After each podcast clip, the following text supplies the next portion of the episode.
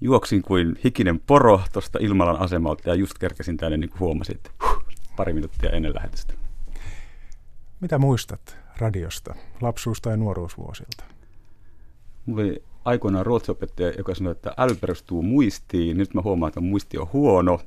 Mutta muistan tämmöisiä ääniä ja nimiä. Mä oon kuitenkin niin vanha, että muistan tämmöisen historiallisen äänen ihan pikkupoikana kuin Kreivi Kreutz. Voi, että sitä niin kuin vauhdittaa se, että mä olen niin kuin TV-ssä dokkareita hänestä ohjelmia. Mutta muistan sen äänen ihan elävästi.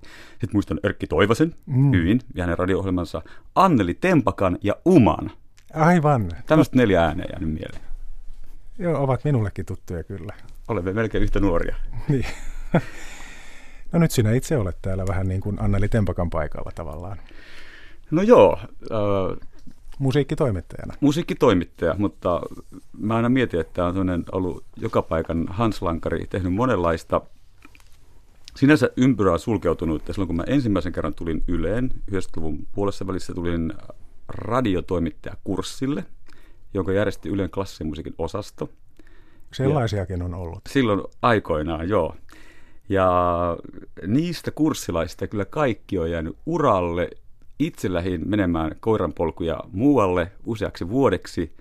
Mutta nyt tässä on nyt kuitenkin käynyt niin hyvin, että mä oon ikään kuin päätynyt siihen samaan karsinaan, johon alun perin pääsin näyttämään taitojani, eli klassisen musiikinosastolle. Silloin kun tulit tänne kurssille ja jäit joksikin aikaa, niin olitko monta vuotta talossa silloin? Mä muistan, että se oli silleen, että me käytiin se kurssi keväällä, sitten kesällä tehtiin freelancerina töitä, ja sitten me jatkettiin koko se tuleva talvi freelancerina. Tehtiin muun muassa sellaista kuin äänirautaa, sellaista ohjelmaa. No sehän on tuttu. Joo, Juu.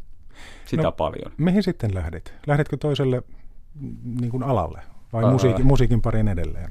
No siis, niin kuin tässä äsken välätin, että on tämmöinen ihminen, joka oikein ei ole löytänyt paikkaansa. Ja syy sille ehkä on se, että on ollut kiinnostunut elämässä liian monista asioista, mikä tavallaan on toimittajalle hyvä piirre, että hän on kiinnostunut asioista elämästä yhteiskunnasta monipuolisesti. Se voi kääntyä myös itsensä vastaan, niin kuin itsekin tässä matkan varrella on näin joskus todennut. Mutta siis monien mutkien kautta loppujen lopuksi äh, hain ja pääsin Sibelius Akatemiaan, valmistuin sieltä. Olet valmistunut? Oli, siis, no, tämä nyt ei ollut se yllätys. Voi vaan... että on yksi pisimpiä Sibelius Akatemian uria, opiskeluuria. Mutta sain opinnot päätöksiä. Tein ikään kuin tuplatutkinnon sinne. Tein laulumusiikinosastolle ja opinnot ja sitten musiikkikasvatusosastolle. Ja sitten olin välillä, olin ulkomaillakin opintoja ja työn piirissä ja vähän niin kuin koko elämäni pomppinut niin kuin tämän laulun ja toimittajatyön välillä. Ja ehkä semmoinen sysäys, että miksi musta loppujen lopuksi tuli toimittaja. Mä olin kahdeksan kesää Savonlinnan oopparijuhlien lehdistö- ja PR-toimistossa, joka oli mahtava näköalapaikka nähdä suomalaisia kulttuuri- ja musiikitoimittajia, mutta myös valtavan määrä ulkomaalaisia journalistia sekä musiikkitoimittaja että kaiken maailman toimittaja. Siihen aikaan kävi, mä olin silloin 91-98 kesät, ja siellä kävi siis kaiken maailman TV-ryhmiä ja tehtiin TV-dokumentteja eri puolella. Ja oli, oli taitavia, äh, karismaattisia lehdistöpäälliköitä, muun muassa tuo yksi tuossa, minkä mainitsin, Erkki Toivonen Lontoo.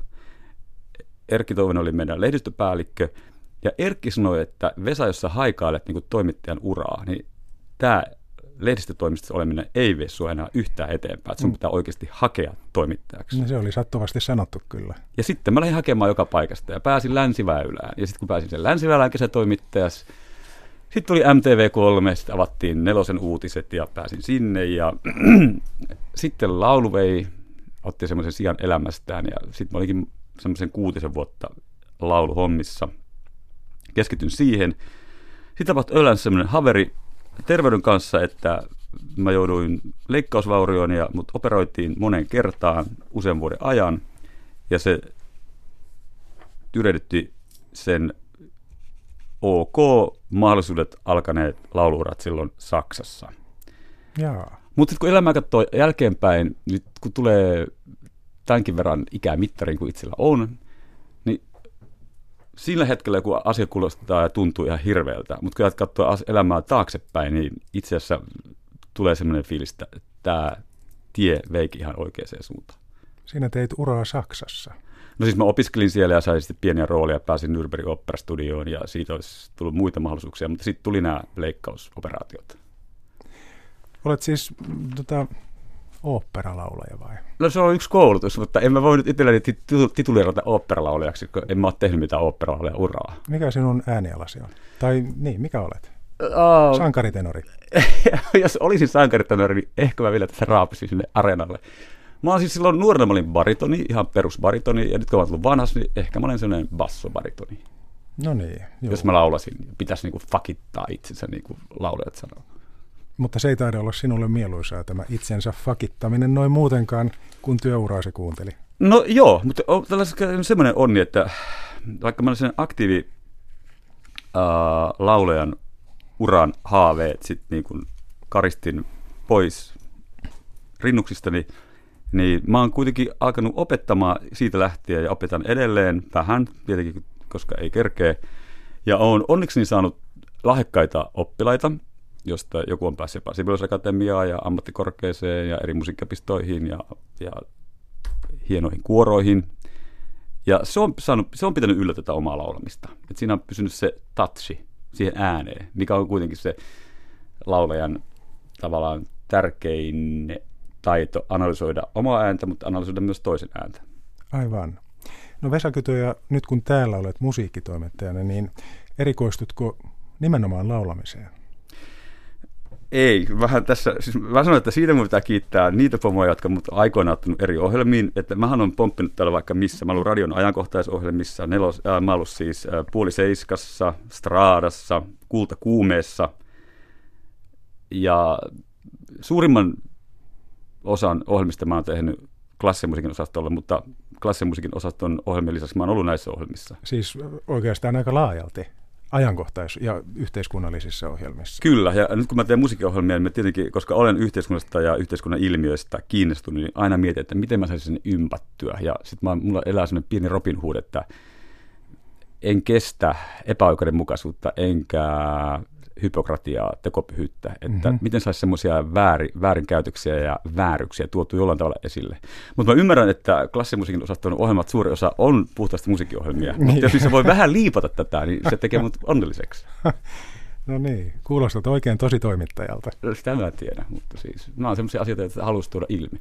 Ja ihmiset, musta ihmiset, varsinkin eri alan asiantuntijat, joilla on joku vahva osaaminen, mutta sen lisäksi niissä on jotain yllättävää, mistä välttämättä suuri yleisö ei tiedä niin semmoisen paljastaminen tai esille tuominen, niin se on musta kiinnostavaa. Tällainen, koska ihmiset on kiinnostavia. Tämmöinen positiivinen paljastaminen. No joo, sitten eri ohjelmilla erilaisia profiileita. On viihdyttäviä ohjelmia, joissa pysytään siinä viihdyttävässä profiilissa, mutta sitten on myös tämmöisiä asioihin, ilmiöihin kriittisesti suhtautuvia ohjelmia, joissa voidaan kaivaa esille, esille, kuten esimerkiksi kultakuumeessa. Kyllä. Mutta kantapöydässä esimerkiksi me emme halua tuoda ikäviä asioita esiin. No nyt kun tästä kohtapuoleen lähdet eteenpäin, niin minkä asian kanssa olet kädet savessa seuraavaksi? Ah, no nyt mä sanon uuden projektin. Eli tämän kevään aikana teen EBU-konsertteja, eli EBU tulee sanosta European Broadcast Union, eli Euroopan yleisradioyhtiöt, kuten Yle yhtenä, tuottaa, konsertoi, nauhoittaa mm. konsertteja eri puolilla Eurooppaa ja myös eri puolilla maailmaa. Ja nämä Euroopan yleisradioyhtiöt jakavat näitä konsertteja. Kyllä täällä Ylessä, Yle Radio yhdessä kuullaan. Niin Euroradion konsertteja. Se on ollut taas ihan uutta. Mä en koskaan aikaisemmin tehnyt näitä. Nyt ollaan tekemään ensimmäistä sellaista. No niin. Kohta. Taas, täältä kävelen ulos. Taas jotain uutta. Taas edessä. uutta. Joo, näin pitkälle pääsee ja vielä vaan uutta pukkaa, opeteltavaa. Mutta tiedätkö, mikä musta on parasta Ylessä? No? Mä sanoin herrallisesti, ei ehkä kuitenkaan työ, vaan työkaverit, itseään viisaammat kollegat ja heidän kanssaan lounaat. oikein, ne on sellaisia oppimishetkiä oikein. Kyllä on niin kuin ravintoa pumppaisi itseensä.